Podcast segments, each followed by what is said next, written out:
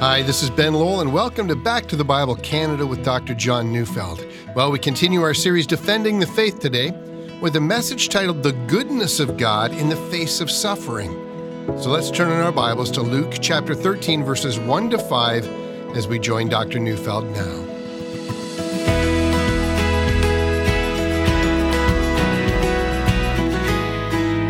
I'm reading Luke 13, 1 to 5.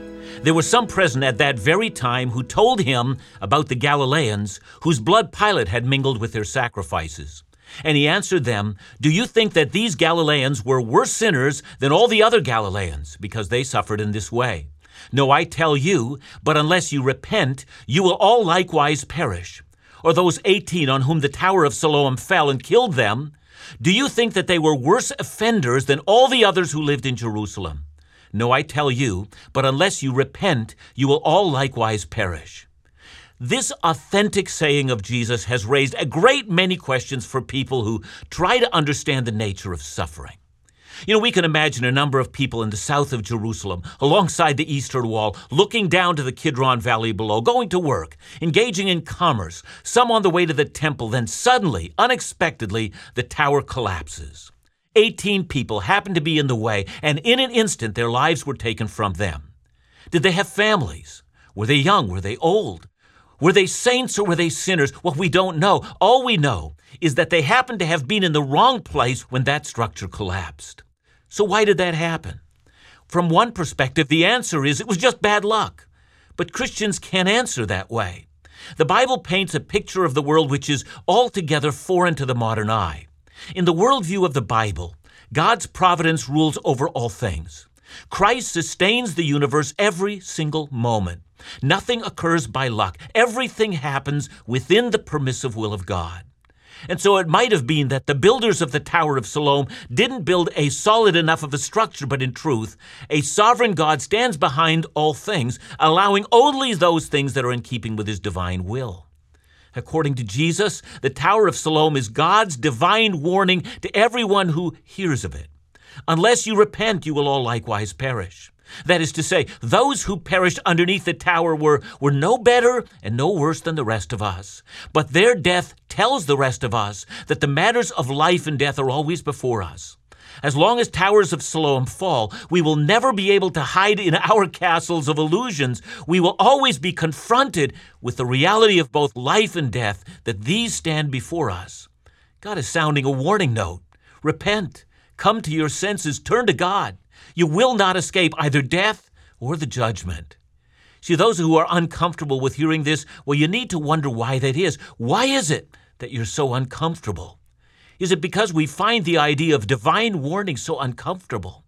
After all, God could stop towers of Siloam from falling, but He doesn't. You know, some of us spend our lives puzzling over that question without ever considering Christ's answer. Let me try to illustrate that in our terms. On December 26, 2004, the day after Christmas, a massive tsunami struck a number of South Asian countries, including Indonesia. I was fascinated to see a video posted on YouTube in, in which a German tourist videotaping the shoreline was, was remarking what a day in paradise this was. As the ocean was suddenly receding, he was not aware of the danger he was in. He was commenting on how strange that phenomenon was. How could the ocean just go back so far? And then in the distance, through the lens of the camera, you could see the ocean coming back. And because it was still so far away, he just kept on filming. What a strange occurrence. He'd never seen anything remotely like that in his life. But even so, it continued to be a day in paradise, a wonderful Christmas vacation, a family getting a break from a cold Christmas at home in Germany, now in an idyllic setting in a tropical place of beauty. And shortly afterward, that day in paradise would, would leave over a quarter million people dead. And that's the story of the earth. In this fallen state, God has so designed it that this earth would give us both a foretaste of heaven and of hell. And in this, He designs to warn us and to encourage us. Now is the day of repentance. An eternal paradise and an eternal day of suffering are, are just before us. Consider the gravity of it all.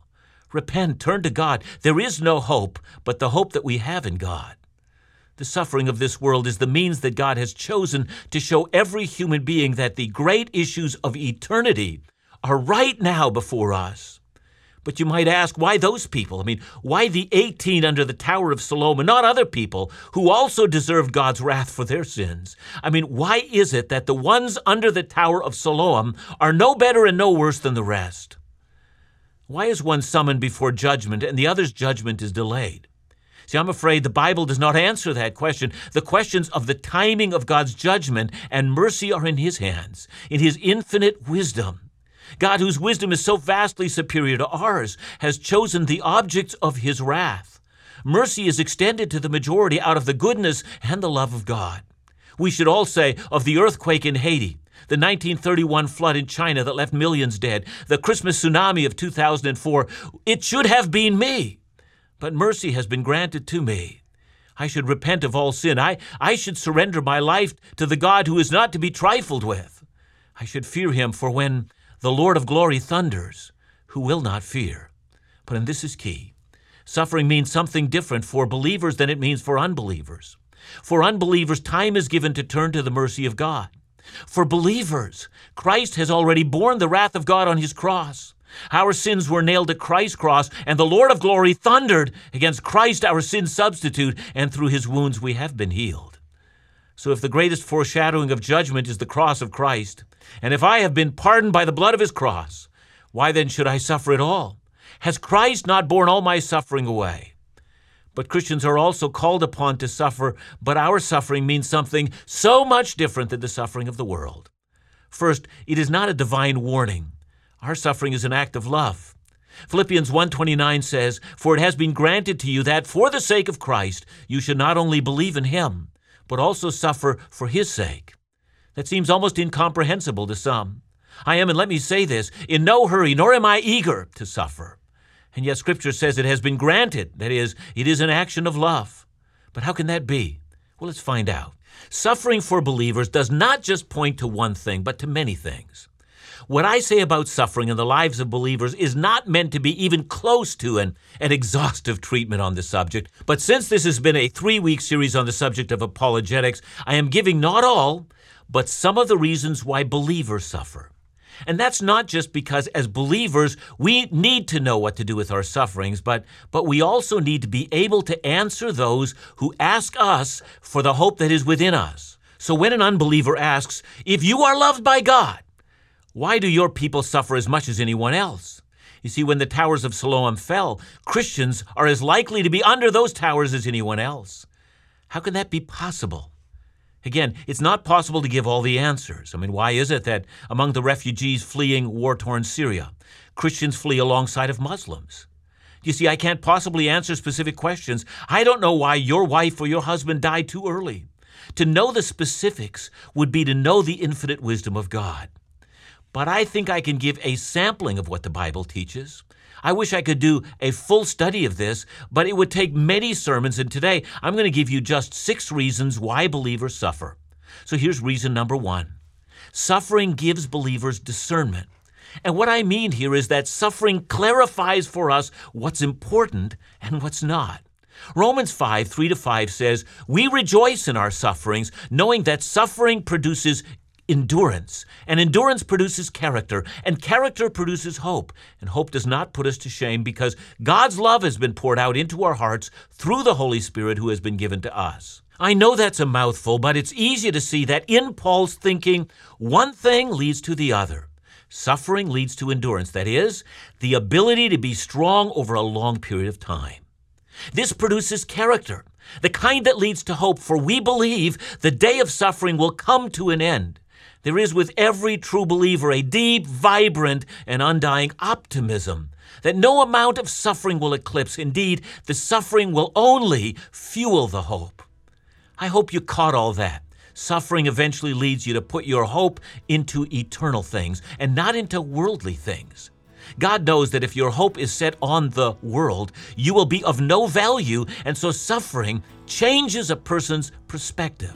You know, the things that once mattered so much, those things begin to fade away, and the things of eternity become clearer and more focused as our mindset is taken up in the mindset of Christ. And that's what I meant when I said suffering gives believers discernment the discernment to know what's important and the things that are not.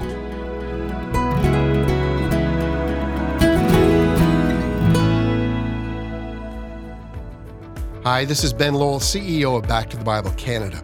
I wanted to share with you how blessed and encouraged we are that God is using this ministry to impact so many lives across this country. Recently, we received these words of encouragement. Thank you for the great role you play in the lives of Canadians and around the world. Shauna wrote, Your work has enriched the lives of countless people. And finally, may God continue to grow his army and kingdom through your work. We're so grateful. Your efforts, your support of Bible teaching makes this ministry possible nationally and globally. So make sure to check out all the ways Back to the Bible Canada can support you in your spiritual journey. So many of our Bible resources are available to you for free. To learn more or to support this Bible teaching ministry with a financial gift, call 1 800 663 2425 or visit backtothebible.ca.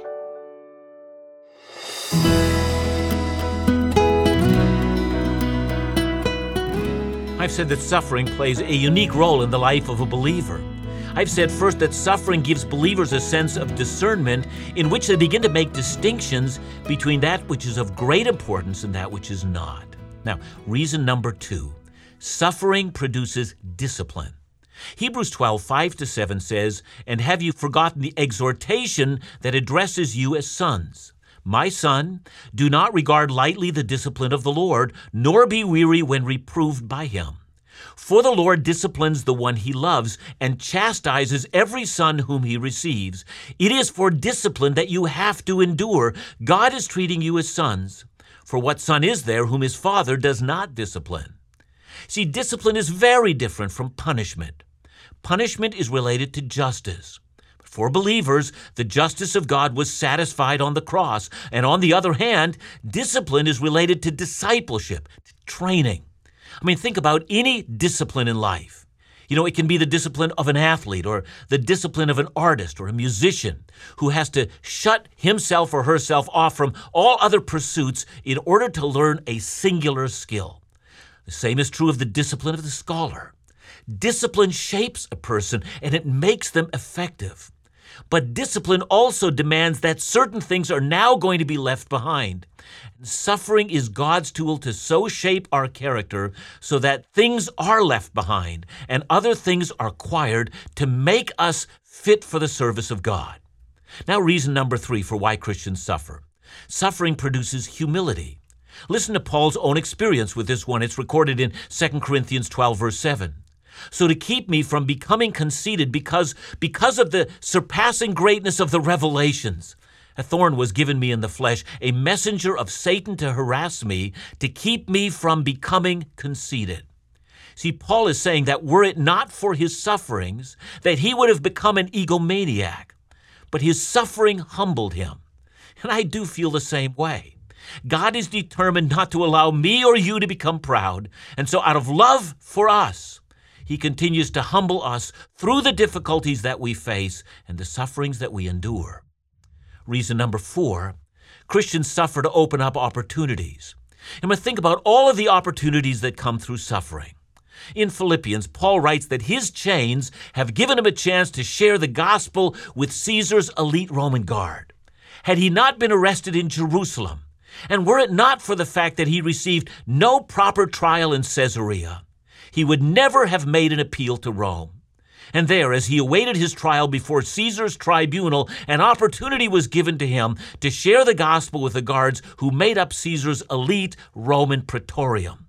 Without Paul's suffering, no such possibility would ever have come up. In 2 Corinthians 1, verse 4, Paul speaks about the God of comfort for his suffering people. He says, Who comforts us in all our affliction so that we may be able to comfort those who are in affliction with the comfort with which we ourselves are comforted by God. See, God will train you to comfort the suffering by experiencing it yourself. You know, for years I worked with Pastor Ray Duick, who served under me as the department head for pastoral care. And Pastor Ray had spent countless days in the hospital as a patient, and in his own suffering, God gave him an extraordinary ability to reach out and minister to the suffering. There are opportunities you would never have had were it not for your suffering. Joseph saved a huge population from starvation, but would never have gotten there if his brothers would not have sold him into slavery. On and on go the opportunities. Reason number five suffering produces Christ likeness. Did you know that until you suffer, you will never understand the sufferings of Christ and what it meant for him to willingly suffer for you? Even in the hours of your own death, which still lie ahead of all those who are now listening to my voice, when you lie dying, you would do well to remember the death of Christ so that you might be overwhelmed that this very thing, this dying, is what he chose to do for your redemption. Unlike you, it was not thrust on him. He willingly embraced it and chose it for you. And when you think of that in your dying bed, you will love him all the more. Philippians 3, verse 10 says that, that I might know him and the power of his resurrection, and may share his sufferings, becoming like him in his death. How sad it would be if our Heavenly Father hid suffering from us and in the process, you and I never tasted and smelt and felt and experienced what it is to suffer. And in those experiences in which we taste suffering, we know our Savior more and more. That's because we will be able to see that He, unlike us, chose to suffer. When you suffer, you'll be overwhelmed by His love, for this is what He chose, so that you might live. Now, I have given five reasons why believers suffer.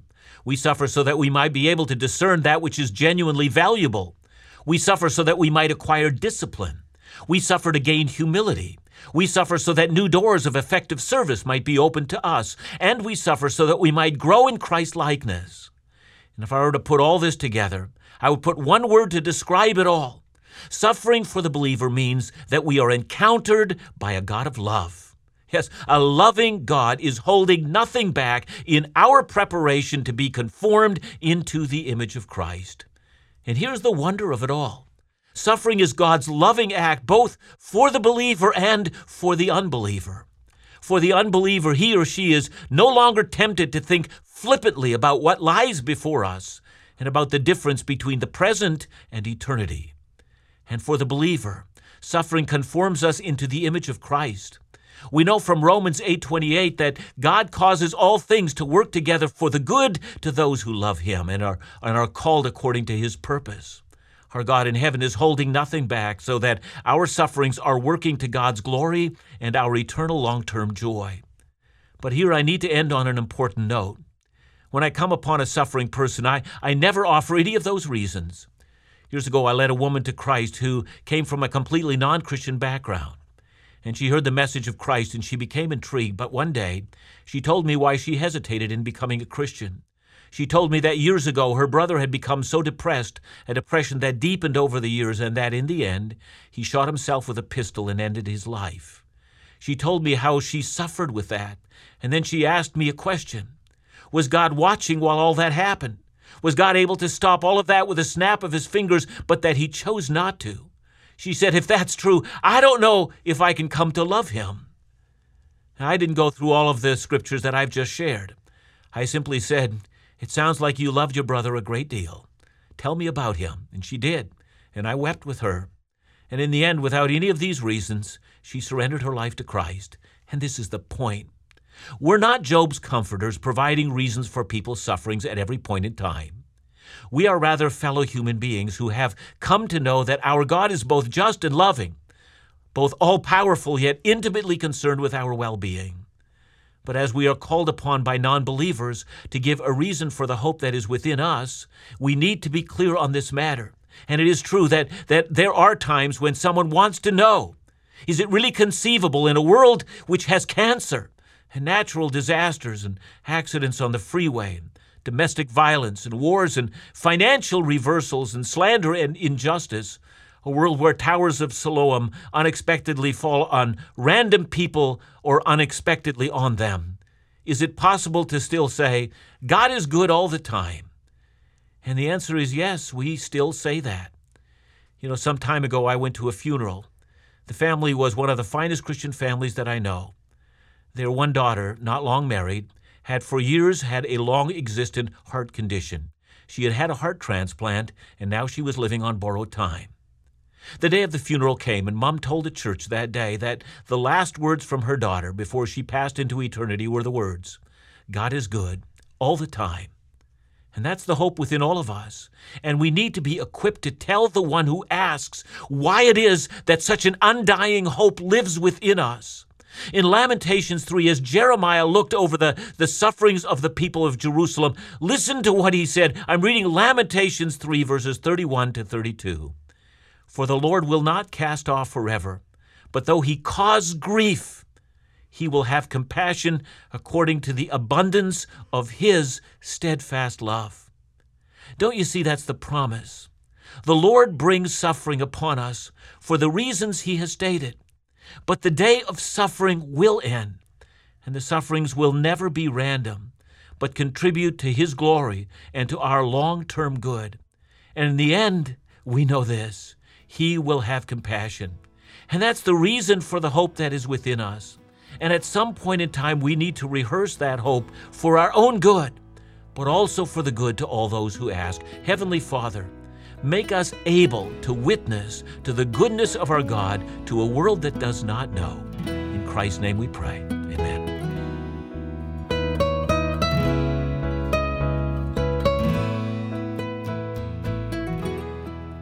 John, I think you've brought up some important information and revelations to us in this study today because I think these things, all five or six of them, should be before us regularly to remind us of a God that uh, that that is so merciful even in times of suffering. But let me ask you, should suffering be defined as as pleasure? Should we take pleasure in suffering? Of course not, neither in ourselves nor in those that we love. Um, I think, however, that for the believer, there are reasons to find joy in our suffering. I think that's why Paul says that we rejoice in our sufferings. See, this is a really fascinating thing that, that we should actually find joy in our suffering. Um, and and I think these uh, six reasons, and the sixth was really that you know all of the other reasons are assumed under the title of that God loves His people, that He continues to pour out His love on us, that that we know that we are being conformed into the image of Christ in the middle of our suffering, that God is at work. He's not abandoned us, but that He's holding us close in our sufferings. Sufferings would never have come were it not for the loving hand of God. Thanks so much, John. A great word. And don't forget to join us again tomorrow, right here on Back to the Bible Canada, where we teach the Bible.